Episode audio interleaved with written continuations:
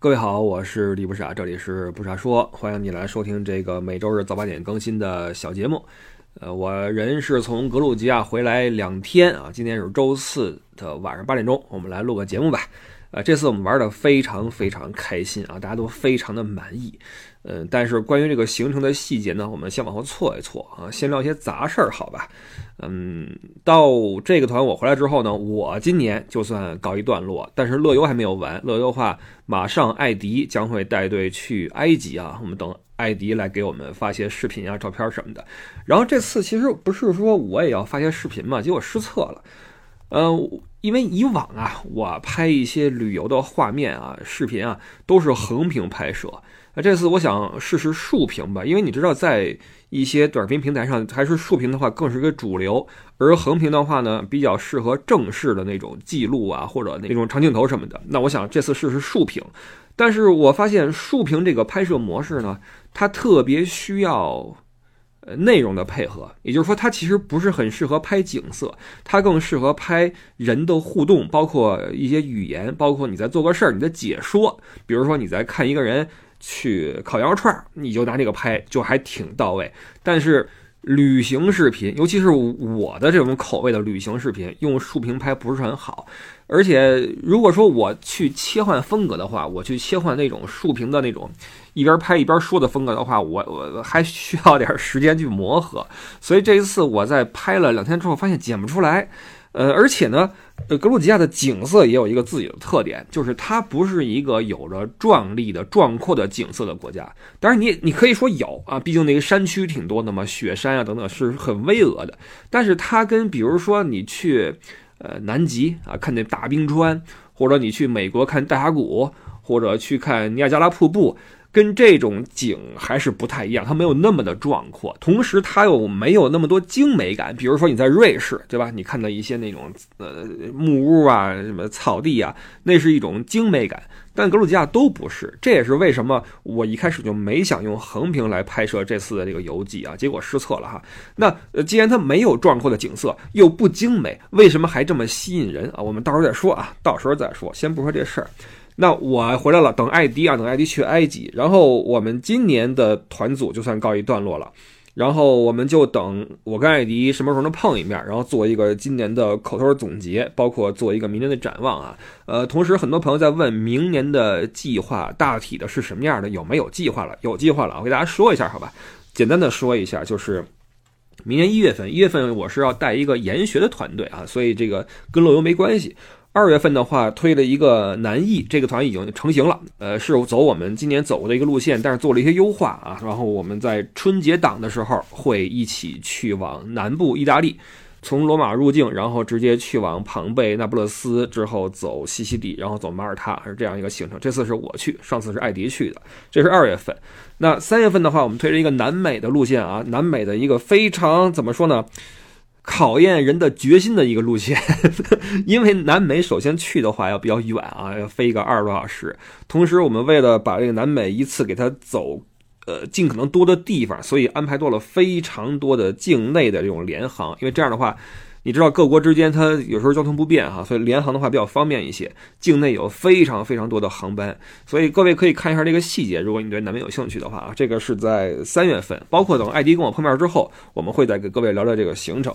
那四月份，四月份是我做了一个组合，是柏林加上荷兰和比利时。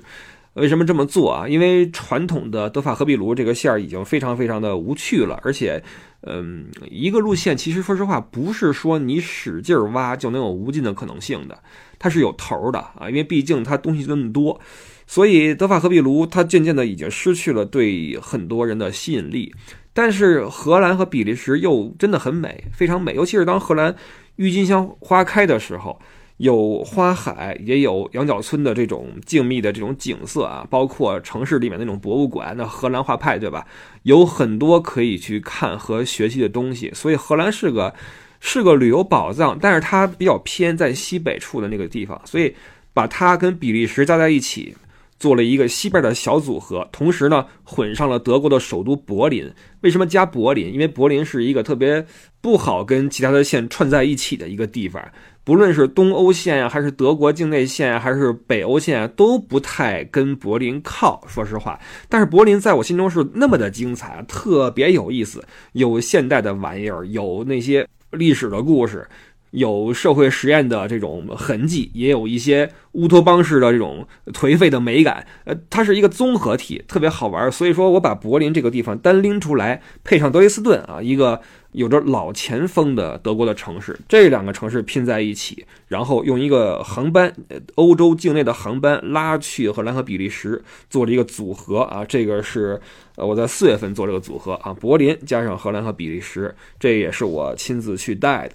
那么五月份啊，五月份我们做东欧，东欧以前我们很久以前走过一次，后来就没有再去啊。然后这次我从格鲁吉亚回来之后，做了一些这个深挖，其实也不是深挖吧，就是优化吧，看这块怎么能够走得稍微不一样一点。因为你知道，东欧线儿。包括西普线儿，包括德法和比卢，在我心中都是被各个旅行社做的非常成熟的一个线路。你已经很难开辟出一些新意了。那无非就是你在哪块儿做的比别人更深一点啊？你带这个游客走得更靠里一点，或者说你有一些自己的体验给大家去讲一讲啊。这儿有些不一样的东西，所以在东欧线我们是重新又拿出来啊，又做了一次，放在了五月份。大致的一个呃进出就是布达佩斯进，布拉格出啊，这个你们一听就知道是很熟悉的那个线路了。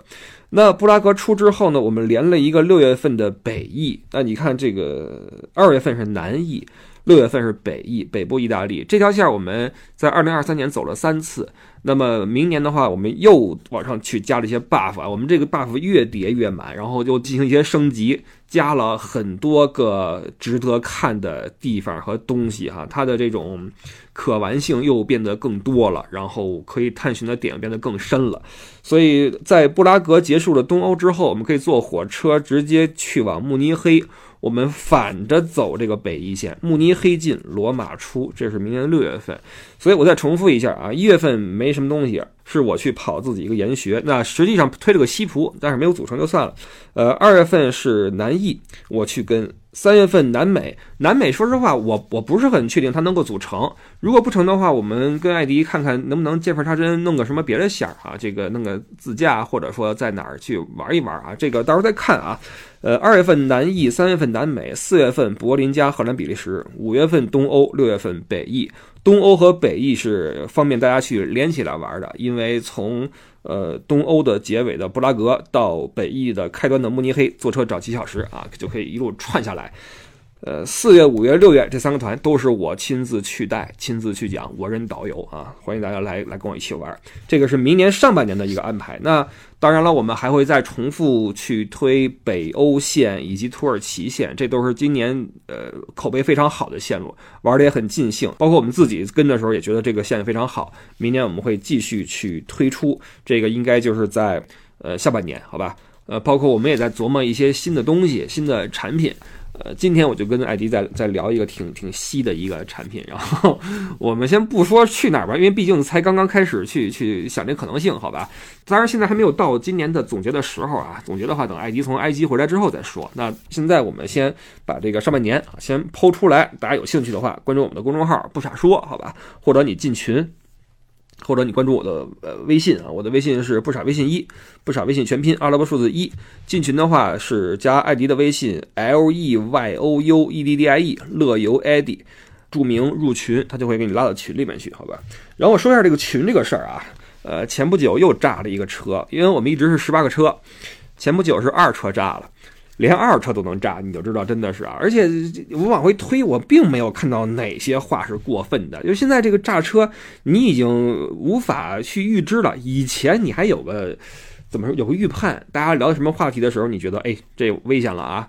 过两天果不其然，车炸了。现在已经是你都不知道怎么回事就没了啊！二车居然炸了。然后我数了一下，咱们十八辆车。已经有百分之五十，就是九辆车曾经炸过了啊！那最少的是炸一次，最多的炸了四次。经过四次的重组，现在依旧在顽强的存活着，我也是很佩服啊！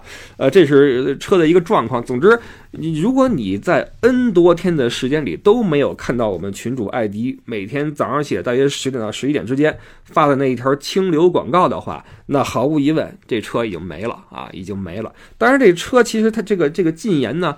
呃，进多久没人知道，咱也第一不知道呃这个规则，第二不知道雷区，也不知道红线，第三也不知道判多久啊。总之就是全全都不知道。呃，通常来说，一个车炸了之后，我们会开始重组重组，艾迪会根据旧的车里边这个名单一个往回拉，对吧？那么你会看到，比如说一个车本来是四百五十个人。炸完之后再一拉，可能变成二百五十个人了啊！那剩下二百个人可能就是觉得没意思就不进来了，或者说怎么样啊？这这很正常，因为微信群这个东西，这个人只能是越来越少，对吧？任何一个群的人都只能是越来越少，这个非常正常。所以这个炸车也成为了一个呃迭代，就是这么多年了，对吧？很多人进群这么多年，可能也腻了，也烦了，或者也觉得没有得到自己想要的东西，或者怎么样？那。借这个炸车的机会，可能就就拜拜了，对吧？然后就会有新的人填充进来，就是这么一个情况。然后我之前说过，从疫情之后。很多个车就突然沉寂了下来，因为你知道，疫情三年是全民呃焦虑或者压抑或者这个，当然了，也有很多人觉得很幸福，对吧？幸福且安定的三年，所以这三年其实是个非常时期。那么非常时期，大家的这种感受也很多，经常在群里面会上演一些这种，比如说。呃，这撕逼啊，吵架呀，或者吐槽啊，或者说什么啊，这各种的，还很热闹。但是这个一旦我们取得了抗疫大胜利啊，胜利之后，很多车就再也没有声音了，咱也不知道是为什么。所以到现在有那么几个车，呃，是比较沉默的。呃，其中最牛的就是四号车，这四号车是从我们建，从拉起来 N 多年前建群到现在就没多少人说过话。我真的是很好奇啊，我我看一下现在四号车多少个人。三百六十三个人，四号车没有炸过群，然后居然还有三百六十三个人，就是常年没人说话，每天只有艾迪一条清流广告。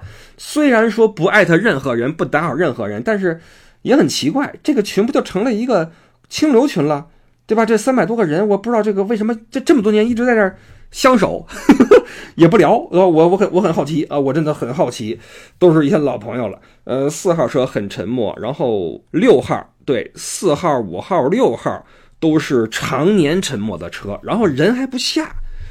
不过说实话啊，呃，我们从来不提这个事儿，但是不意味着这事儿就一定是那么的不好。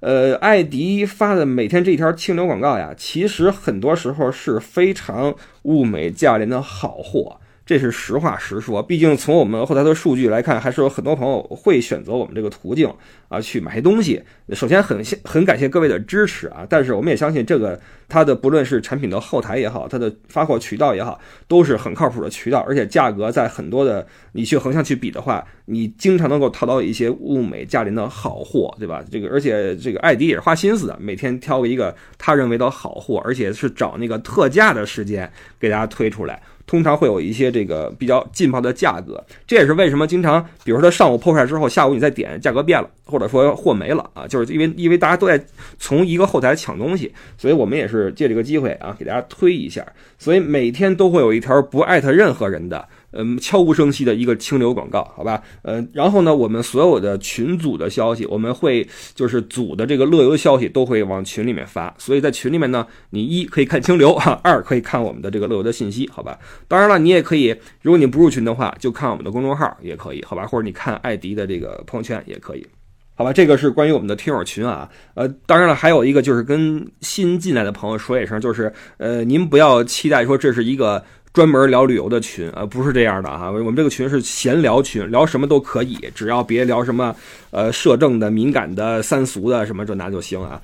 呃，它是一个闲聊群，近期加这个群的朋友们，我们会往多数的是往，比如说十四车啊、二车往这儿放，一是这些车比较的活跃啊，人都比较的 nice，还有一个就是刚炸完不久，人比较少，我们往里填人，好吧？然后这个常年不说话的，比如说四号车、五号车、六号车。我们就也不怎么往里边放人了，因为放人进去的话，也也没人说话，对吧？就很奇怪。所以这四五六三个车就先放一放，呃，然后十五车我们也不会往里放人。十五车非常活跃，但是 亲如一家人里边的人啊，然后每天都是那几个人在那聊，呃，非常的平和，哎，从来不会，我永远不担心十五车炸车啊。然后，但是但是这个聊的实在是太。太这个 close 了，这玩意儿太这抱团了，所以我们也不再放新人进去了，好吧？所以新人现在加群的朋友们，呃，进的群都是比较优质的群啊，像十四车呀，呃，十七车吧，这都是比较热闹的群，好吧？当然了，十七车已经炸了四次了啊，这个不知道下次什么时候炸。好，我们进下一个话题。呃，在上期还是上上期啊，我们刚刚说了一下法兰克福这个海关的吃馅的问题，对吧？很多朋友有共鸣啊，在这个微信里边跟我说，以前也遇到过他们如何如何啊。呃，包括这次我从第比利斯飞法兰克福，我不是说了吗？这次我不带笔记本了，我觉得背着就是个雷。呃，果然。这次出就入境入欧盟又碰到了翻包的啊，这个海关，当然了也没有翻到我身上，但是这早晚的事儿，对吧？只不过这次我身上没有笔笔记本的话，我就比较的更坦荡一些，是不是？就更坦荡一些。尽管我这手机这一个手机也也超那个额啊。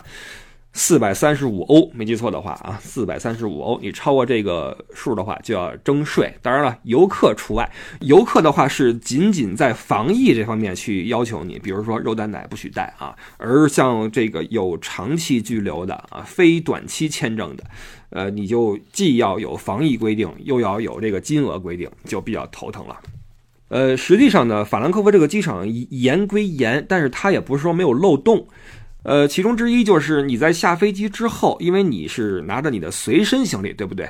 那么法兰克福这个机场的设计有一个地方很很奇妙，就是你会先进入到公共区域，然后再从公共区域一个地方进去一个呃地下室。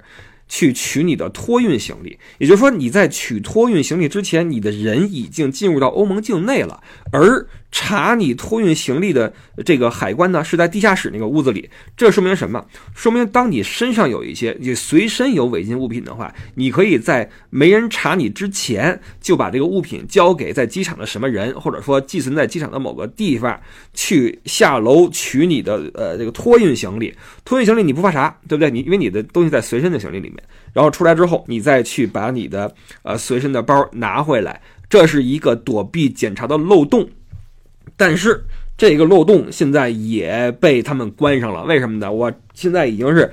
下飞机的时候，刚下飞机就有海关等着你，然后看谁可疑的话，就要翻你的包了。一看你的手机啊，外面买的，好交钱啊，已经到了这个份儿上。当然了，这是随机的啊，他上不上班是随机，上班之后抽不抽你也是随机啊。我就跟你说一声，呃，说这个事儿，为什么我要再重复一次这个事儿呢？因为啊，这次我们的朋友们从。呃，格鲁吉亚飞回到中国的时候，也遇到了很严格的海关检查。呃，我之前有说过哈，在我飞成都天府机场的时候，我发现那边的检查变得非常严格。那这次他们是我们的听友们是在乌鲁木齐转机，呃，一是在乌鲁木齐入境，然后在这转机。这次就会有一个朋友，他是自己买了两瓶红酒，你知道格鲁吉亚红酒非常好。买了两瓶红酒放在了托运行李里面，然后呢，他又带了两个空瓶子回去，呃，是这边的汽水瓶。为什么带汽水瓶？因为格鲁吉亚，你知道它那个它的那个瓶的设计和花纹有自己的一个特色，包括呃那个格鲁吉亚的那个字母嘛，跟个小蝌蚪似的哈，很好玩。他就带了两个汽水瓶回去，准备去养花。这样的话，两个空瓶跟两个红酒瓶加一起就是四个瓶子，就被海关扣了。以为他带了四瓶红酒，呃，包括现在你上网一搜的话，你能看到很多人说，从境外入境的时候，回中国国境的时候，箱子会被海关打上那个锁，你会拿着这个锁了锁的箱子去找海关，去当他面去开箱，去检查你的物品。所以看来，对吧？这个事儿其实我在朋友圈里面有做过一个预测，在疫情期间的时候做过一个预测，我说我预测疫情之后进海关会查得非常严。呃，基于种种原因啊，种种原因，呃，果不其然，现在就是变严了。所以，呃，包括我们朋友们说，也看到了身边有外国人带的那些，比如说德国烤肠。也被没收了。我在早些年，我经常带一些这边的烤肠回去给家里人吃，因为挺好吃的啊，德国香肠。后来我就不带了，因为我觉得有点悬啊。包括早些年，呃，出国的时候，那会儿还是学生呢，每次出国带一堆零食。其实这事儿现在的那些女孩子们也也也也常干啊。当然，年轻人都这样，带牛肉干儿啊、话梅、什么小点心、果脯、什么辣条，种种的往一带带一堆的，尤其女孩子喜欢喜欢这个。呃，现在也怎么说呢？我觉得我劝你小心啊，小心！不论是从国外回国内，还是从国内来国外过这个海关啊，都小心啊。总之都挺严的，尤其是国内啊，这个现在出境，你知道人不多。你我经常看到有人说，这北京那个首都机场 T 三航站楼没有人呐，对吧？那个商店还是关着门，一片萧条。其实说真的，这个世界已经从早在一年多以前就已经恢复了之前的样子，但是我们跟外界的这个沟通啊。对吧？少了好多好多。我今天看到一个新闻说，中美，你看这不是握手了吗？中美航班大幅提高啊，已经恢复到了疫情前的百分之十七。朋友们，你你要是说你投个资，你挣了百分之十七，这是挺厉害一个事儿。但是如果说你恢复到以前的百分之十七，而且还是一个进步，这简直是难以想象。你就知道这个。这个裂痕大到了什么份儿上，对吧？那当然，中美是一个，只是一个局部，但也是一个风向标。所以你可想而知，现在的海关它应一呃，还不说了啊，不说了，这人家也是照章办事儿，对吧？都不容易啊，都不容易。然后这是海关这个事儿啊，呃，要那什么，要小心。完了，再吐槽一个小事儿，就是德国这边的火车系统之不靠谱。上周。有个新闻啊，说德国一周内有发生了两次火车的这种碰撞事故。我的天，好在是碰撞，不是那种开的那个极速光那种哈，是那种碰撞。但是这也很离谱了，怎么干什么呢？对不对？一周内出现两次，呃，然后我回来这一天又赶上什么呢？这车就是，呃，乱了。就是它的来的时间跟走的时间，包括怎么去转车，已经完全的乱掉了，就会使人搞不清楚呃这个方向。我还好，我这个在这儿已经很熟悉了，法兰克福嘛啊主场。但是遇到了另外一个人啊，一个妈妈，一看就是越南人。你不要问我为什么，你能看出来，一看就是越南人。呃，带着孩子推着婴儿车，又带着好多箱子，特别的狼狈。脑门子还破了，一磕了个大口子，有那个缝针的痕迹，还没拆线呢，特别惨。找到我说那个，问我这个车就是哈瑙哈瑙，因为我们这儿有有趟车是通往一个城市叫哈瑙。他想去这个哈诺这个地方，呃，理论上是坐那个 S 八啊，S 就是那个一个这个怎么那一个车车型 S 八。那我正好上这 S 八去法兰克福火车站，我就倒车。他也上了 S 八，S 八的终点站就是哈诺，没错的。但是我们上那个那个车呢，他写了一个什么，就是只开到法兰克福火车站。那他就问我说是哈诺吗？他又听不懂德语，也不太会英语，我就尽量给他解释，我说这车是去哈诺的。旁边人提醒我说：“不对，这车就到法兰克福。”我一看，还果然是如此，我就解释不清楚了。我怎么跟他说呢？然后到了法兰克福之后，我下车之后，我就其实没到之前，我就开始在手机上查。我说这车车次是不是乱了？然后往汉道的车下一班是几站台，坐什么车？我觉得我给人查出来吧，因为你你你你你想想吧，一个人生地不熟的地方，脑袋上还磕了个那么个口子，又带着孩子，天又冷又。这车又乱了，你说咱不帮他，谁谁帮他，对吧？哎呀，我查了半天，然后我说，你看啊，是是往那儿，往那儿，这个这个车今天是那个车去哈呢，啊，跟我说半天，谢谢，走了。呃，我就想说，这个这德国这边的铁路系统真的是特别的乱，而且经常出差错。遥想当年我们出国之前，在学德语的时候，有那么一课是练听力，练什么呢？练你。就听力，我们说就是就对话嘛，对吧？比如说那个小明跟小军说明天我们去哪儿吧，然后小红说不，我们不去哪儿。然后那个就这种东西。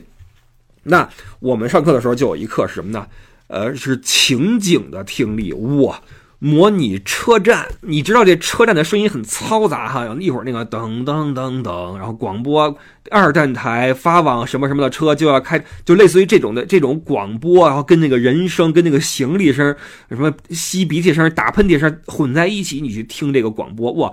当时就想怎么这么变态啊？这个这个这个听力题，现在明白了，用心良苦啊，对吧？要去德国了，你不听这个，你能活下来吗？因为赶上过很多次了，比如说，呃，你在三站台正在等车呢，等一辆去柏林的车，啊，比如说一点五十发车，一点四十五，嗡，车来了，你刚要上车，站台上喇叭响了啊，请注意，请注意。发往柏林的列车改为五站台，改为五站台。然后这时候你就看旁边的人，所有的人拎着包呼呼就跑，往 往五站台跑。如果你听不懂的话，你真的不明所以，对吧？你跟着跑也不是，不跟着跑也不是，很容易出错。我跟你说啊，这这是我这次回来又又感慨一点啊，真的是不行啊，真的是不行。而且这个怎么说呢？我对法兰克福这个城市越来越没有什么好感。乱又破又乱，真的没没法弄啊。这个论这个基建啊，中国特别好，德国这些大城市啊。越来越不舒服，呃，这里边我我政治稍微不正确的说一句，就是因为它确实充斥了很多呃这个不三不四的人，就不务正业的人。法兰克福的主街采尔大街，我根本就不想去，那个已经没几个德国人了。但是我不是说我不是说有德国人的街就是一个好街，我不是这个意思，而是当一条街上充斥了很多。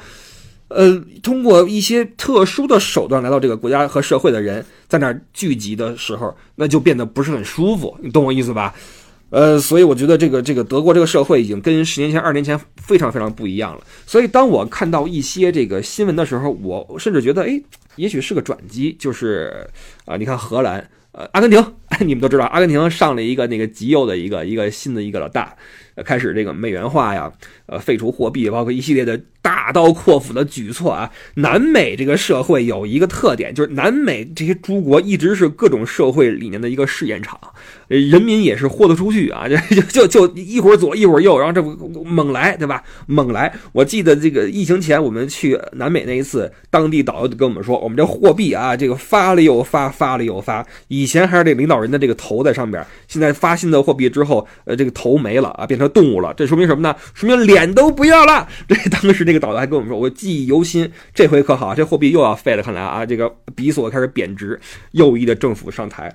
呃，荷兰据说那边也要那什么哈，就包括其实我觉得这次巴以这个事儿啊，会让很多就是你看，当欧洲的这个政府他们发出主流的官方的声音的时候，会发现这个社会上已经可以轻而易举的聚集起一大片儿。敢公然对抗，当然这个没什么敢不敢的哈，就可以公然对抗他们的声音的群众了。而且这些群众根本就不是他们本国的国民，你说这你怎么办？你看英国，我靠，伦敦桥给你占了，你你你怎么弄？德国也是啊，这个法兰克福什么的都给你占了，这就是问题嘛。所以我觉得这个巴以这次这个事儿，咱姑且不论巴以那边怎么样啊，据说是拿那海水灌隧道的啊，呃。不论那两拨人怎么怎么着，但是对于这个欧洲国家来说，我觉得他们应该反思一下的，或者或者也许看到了一个尽头，看到了这个事儿的一个必须要改变的一个点，好吧？呃，这是那什么啊？是从哪说到这儿来的呀？基建还是什么呀？不重要啊，不重要，好吧？这个就是在说正事之前准备贫他几句。你看这个时间也也也这么着吧？我们这些东西就单放一集吧，好吧？然后我待会儿再再再说说格鲁吉亚，好吧？因为这个确实前面贫的太久了，如果再把旅游放上来的话，有点不搭，好吧？呃，我 OK，我们已经说了明年的一个上半年的安排了啊。然后这个安排我们会在之后的节目里面经常的跟各位重复，各位也不要嫌烦，对吧？毕竟这这是我们的业务，好吧？这是我们的业务。嗯，明年就是每个月都会发一个乐游。包括见缝插针的，也会有一些其他的并行的线路。毕竟我跟艾迪是两个人，对吧？我是主跟和主带，那有一些地方，呃，这个不需要导游的，呃，需要这个领队的，那么艾迪可以出发。比如说这次去埃及，对吧？呃，包括明年还有很多地方有很高的呼声。嗯，除了北欧跟土耳其之外，呃，中欧的那个乌坦啊，很多人说这乌坦什么时候组一个，组一个啊？今年其实推过一次，可能因为一些原因没有成。明年我们再推一次啊，中那个中欧乌坦。呃，包括呃高加索三国，我们也会再推。今年是因为推了三国，但是没什么反响。呃，我去踩了一次之后，推了一个格鲁吉亚，因为阿塞拜疆跟亚美尼亚干起来了嘛，推了个格鲁吉亚。这次大家玩的非常开心，所以明年的话，我们再推一个高加索三国。呃，总之呢，我们会一直在开发一些新的东西，包括优化一些旧的东西，然后。见缝插针的给大家把这个时间排出来，包括各位如果有什么意向意愿的话，可以在群里讨论，可以去跟艾迪去说，我们都会考虑大家这个意见，好吧？OK，这个是乐游的一个安排。然后我个人呢，嗯，我因为今年已经歇了，哇，这个真的不容易。其实我在格鲁吉亚这个最后几天的时候，我精神上已经很难再集中注意力了。就是当你知道你已经，呃。快到终点的时候，你就特别容易产生懈怠的这个情绪，对吧？所以行百里者半九十，这是一个原因。就是当你知道这事快完的时候，你的精神就很难集中了。当然，这还是给把这个尽职尽责的完成了啊。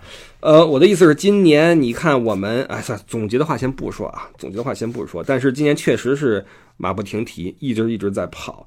然后终于停下来了，我还是呃挺怎么说，挺感慨的哈，很感慨，感慨的话儿等到跟艾迪见面之后再跟各位去聊啊。OK，我们来继续说一点啊。昨儿晚上录完之后呢，今天发现又有点事儿，主要是昨天刚刚最后才聊了那个，呃呃，欧洲这边右翼的一些情况嘛。就当天晚上，昨儿晚上就出了一个新闻，爱尔兰首都都柏林发生了反移民暴乱，一位阿尔巴尼亚的移民已经在呃爱尔兰生活很久的一个移民上街之后无差别攻击，呃，用刀捅了几个成年人和孩子啊。目前为止好像还没有造成。呃，这个人员死亡，但是仍在抢救中。这个事儿就让爱尔兰人就无法再忍耐了，然后当天晚上就上街，就形成了一个游行，甚至是暴乱。我看到了有烧警车的，还烧了一个酒店，Holiday Inn，叫假日什么酒店啊？那个酒店被用来暂时的搁置外来的难民，就被烧掉了。所以，呃，昨儿不是说了吗？这是一个大趋势。呃，巴以这次这个事儿，不论是老百姓还是政客，可能都会有一个。观点和观念上的转变吧，呃，我们说白左白左嘛，左的这个方向可能真的要到头了，该开始往右转了。不过这个就是这样嘛，就天下大势对吧？无非就是左完了右，右完了左，那就是看这个怎么去去动荡。那从默克尔执政时期就开始的难民的风波。到现在，我觉得可能在意识上，在这个想法上，终于到了一个段落吧。我猜测啊，我并没有看很多的报道，呃，我的这个猜测也更多的是来自于这个日常生活中的一些感受。当然，我自己不是一个标准，对吧？我在这个社会里面，我也是一个外来人。但是，我我觉得不论是什么样的思潮，它最根本的立足点还是经济的增长，就是或者说你的生活的稳定。你如果一个思潮让你生活都无法再稳定的话，那它一定是不能被这个社会的多数人所接受。的，对吧？所以我觉得这个是一个根本的一个一个点啊，就是欧洲的或者全世界的一个经济下行会导致这种左的思潮的一个转变。然后只不过这次是一个导火索啊。然后这个呃，昨儿我不是我从格鲁吉亚回来的飞机上，呃，在伊斯坦布尔转机，转机之后我坐的第二段飞机，非常清晰的我发现飞机上好多人在咳嗽。深深的咳嗽，那个噗噜噗噜那个声音都在那个气管的深处哈。当时我觉得好奇怪啊，为什么一飞机有十几个人在哭哭哭的咳嗽？然后我正好兜里边还有一个常年未用的，因为这衣服也常年未穿了，套一口罩出来我就戴上了，结果还是没防住。就在昨天晚上，我录完音之后，过了俩小时，嗓子眼开始痒痒，然后晚上直接就疼疼醒了，就很疼很疼。今天我也是，呃，这嗓子也很不舒服。呃，我说这个是因为我知道现在北京，尤其是北方，北京、天津很多医院，尤其是儿童医院已经爆满了，据说排号都排到了几百个、上千个号。啊，因为支原体什么的，包括混合了流感啊和这个。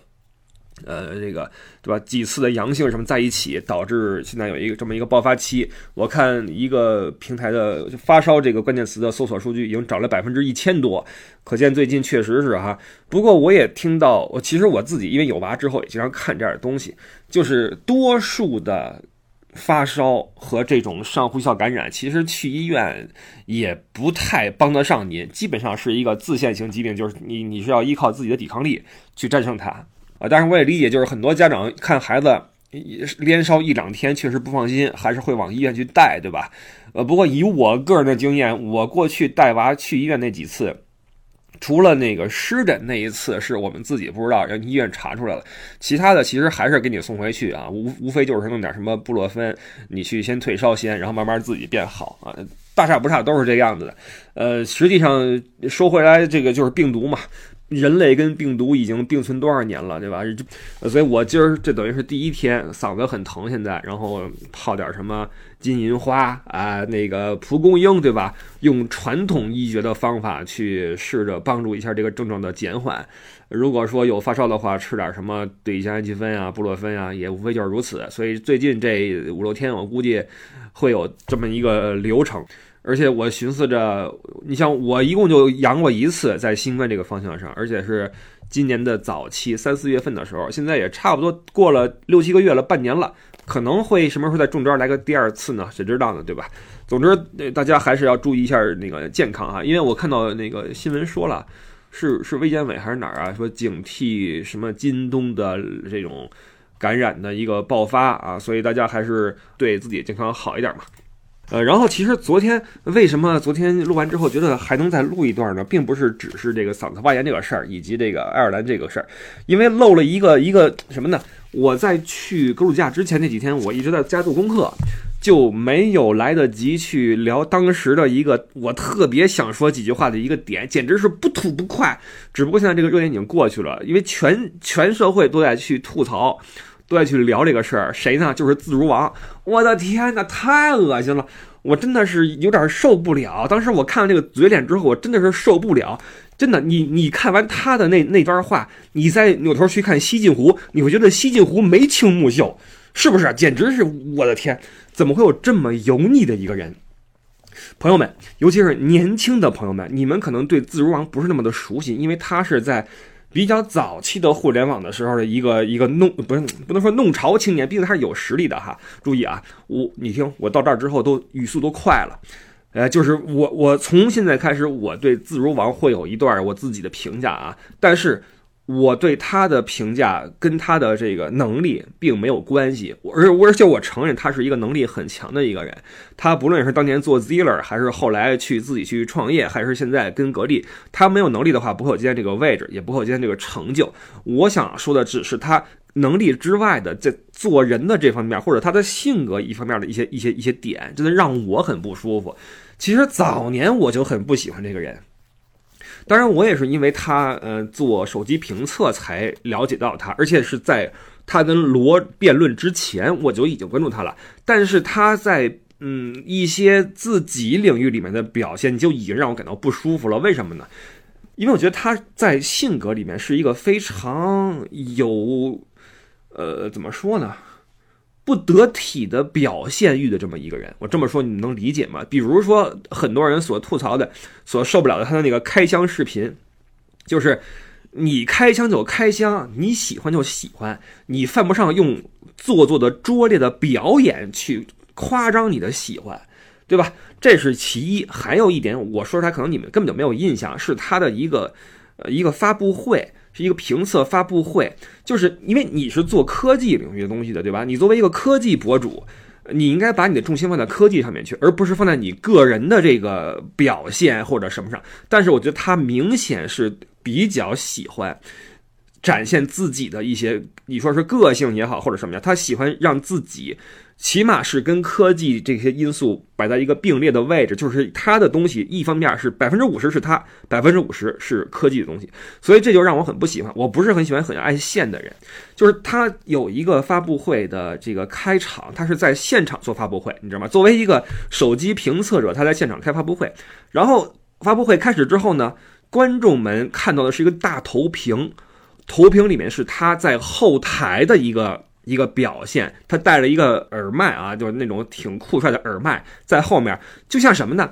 像那个拳击手，你们知道，在这个格斗领域或者什么领域吧，会有一个比较酷炫的出场的仪式。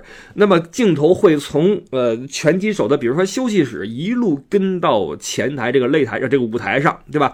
他就模仿这种场景，让这个整个发布会从他自己在后台的准备。或者临上台的那个样子开始，这当然你可以这么做。你你如果说这么做是为了还原你的这个真实性，比如说你的这个，你更想从一个呃记录的层面上去做这个做这个事儿的话，没有问题。但问题是，他把自己做成了一个在后台一个非常酷的这么一个一个一个样子，他在后台就已经开始了。对镜头说：“大家好，什么什么？”然后手上还跟 rapper 似的，你知道？你们看过八英里吗？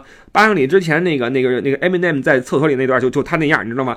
就快蹦起来了，我看。然后说完之后，他说：“啊，算了，还是我让我在前面给你们亲自来吧。”然后一路小跑啊，伴着这个啊镁光灯什么的到前台，然后接受欢呼，然后开始。就这么一小段，让我觉得这哥们儿怎么怎么这么爱现呢？就是还是只能说我个人的审美啊，我不是很很喜欢这种爱现的人，尤其是。关键是你也不是个偶像，而且你也没有那么多，就大家看你看的是手机评测，看你这个干什么呢？你你 awesome 也好，特别奇怪，你知道吧？那就我就不是很喜欢这个人。那跟老罗的那一次辩论，嗯，本质上是他自己拿着钱了嘛，对吧？当然，老罗也是因为自己确实太强了啊。老罗他最厉害的是什么？他不仅是说话极其的有逻辑性和连贯，以及口才非常好，他还有一点很厉害，他他没有情绪，他说话的时候没有情绪。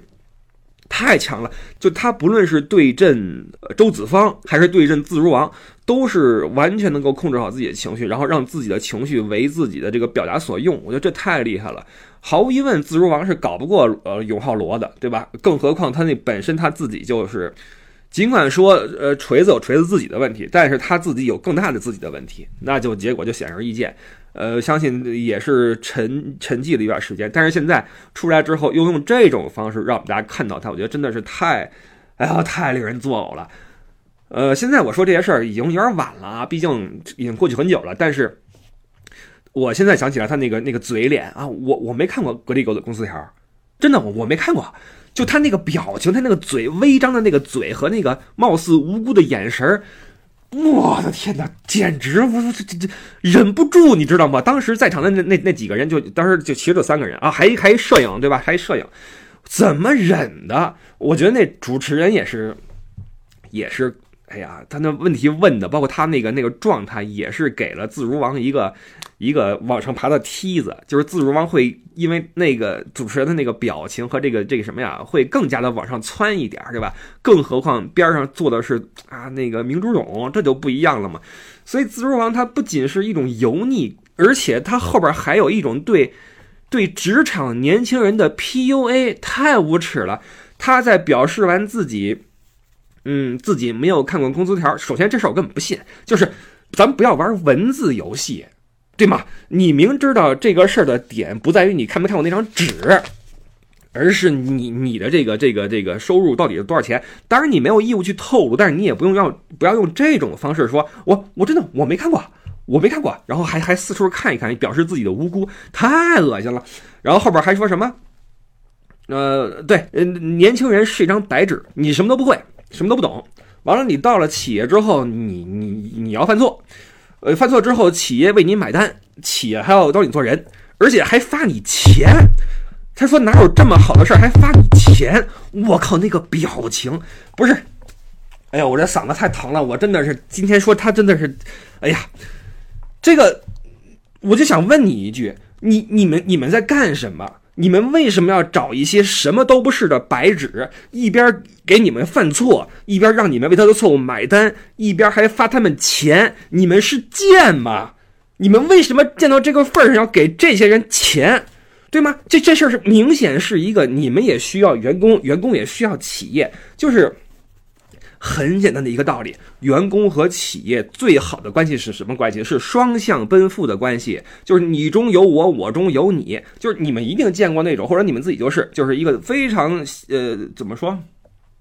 推崇自己的企业的文化，非常喜欢自己的老板，非常呃乐于宣传自己公司形象这样的员工，对不对？比如说你在某个大企业什么五百强工作，你非常喜欢这公司的文化，你觉得大家亲如一家。当然这比比较这比较难，但是可能你的头儿不错，或者你们这公司这个企业形象不错，你有一种使命感，你也有一种荣誉感。呃，这个企业它既需要你的能力，需要你的这种进取，且。在为你的错误买单的同时，也在享受着你的进取给公司创造的价值，同时发给你你应得的福利，对吧？这是一种比较好的，呃，员工跟企业的关系。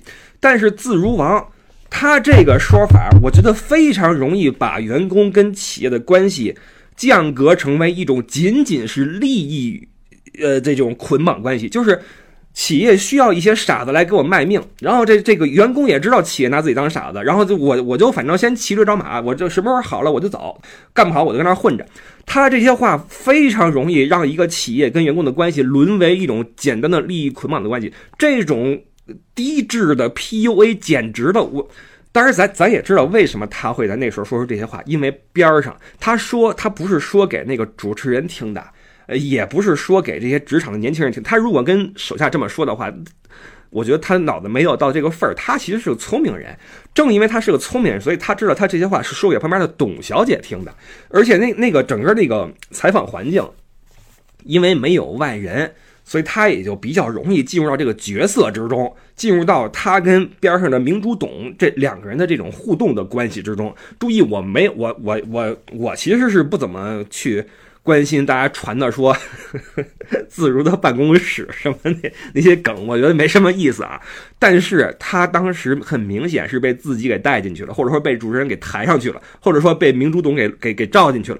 总之，那个场。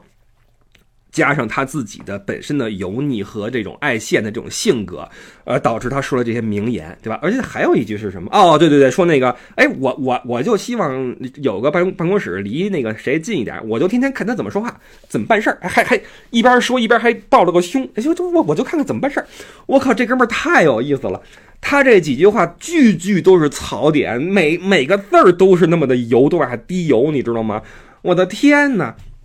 哎呀，当时我真想说点什么，但没没办法，就就当时那个时间，他正好卡在一个，我记得好像是一期节目刚刚刚上线之后，咱也来不及到等下个周日去说，等到下周日之后我也走了，我去格鲁吉亚了，就撂下了，所以回来之后把这事儿补上。我觉得，哎，自如王真的是啊，这个太油了啊，真的太油了，他就是这么一个人，没办法。而且，嗯，我觉得大家可以这个呃借鉴一下。当然了，呃，咱们也说啊。也要借鉴他的能力，就是他能够年少有为，干起一个 Ziller，然后跟老罗的这样一个被爆锤之后，依旧可以东山再起，这是能力，对吧？那么年轻的时候就有挣那么多钱，这是能力。一方面借鉴他的能力，另一方面也借鉴他的就就这这个这个这个这个这个变化，就是你看曾经的自如王，咱不说多帅吧，但也是一表人才。